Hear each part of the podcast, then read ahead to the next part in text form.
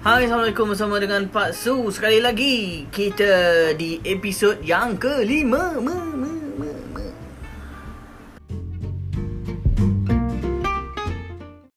Yang mana mendengar siaran Pak Su pada hari ini Jangan lupa untuk like, komen dan subscribe Pak Su punya channel uh, YouTube channel Pak Su.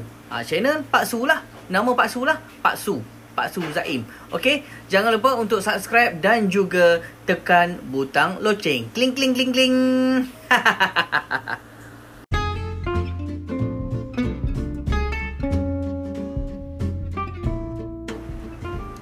Episod 5 Pekerja Kuat Semasa menghadiri satu temuduga, calon yang berumur 65 tahun meyakinkan pegawai yang mengendali urusan temuduga tersebut dengan berkata bahawa dia boleh bekerja seperti kekuatan ketika berumur 25 tahun dahulu.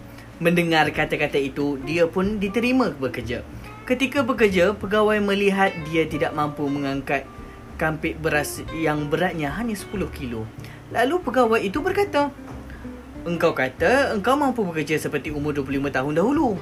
Ini kampik beras 10 kilo pun engkau tak dapat angkat. Orang tu jawab balik. Saya bercakap betul cik. Ketika berumur 25 tahun dahulu, memang saya tak mampu juga nak angkat barang seberat 10 kilo. Pengajaran.